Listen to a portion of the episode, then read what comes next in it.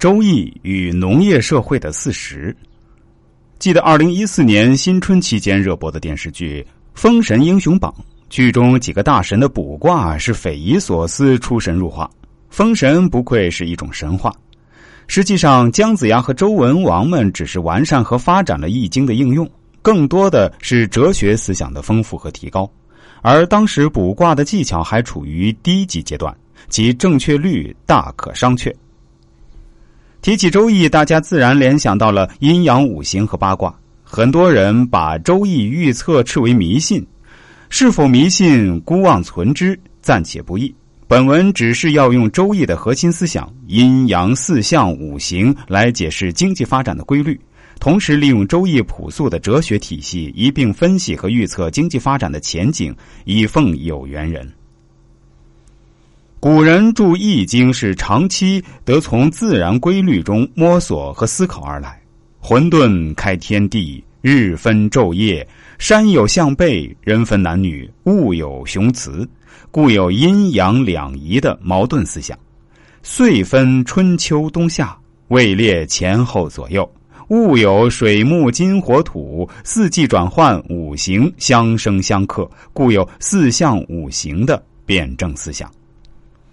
与其讲《周易》是封建迷信，不如说是一种符合自然规律的哲学思想。在解释经济发展规律之前，先介绍一下四时五行的变化。春天为生发，而木气融合，故春天以木气最旺；夏天为炎热，故火气最旺；秋天为清凉消杀，故金气最旺；冬天为寒冷，故水气最旺。而土有形却无气，能随四时而旺。所谓坤顺而从，且土厚德载物，故旺于四时。四时变化的顺序是春夏秋冬，相应五行变化顺序是木火金水。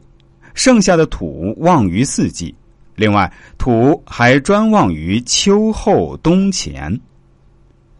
一年四季有十二个月，分别是立春后正月开始即寅月，惊蛰后为卯月，清明后为辰月。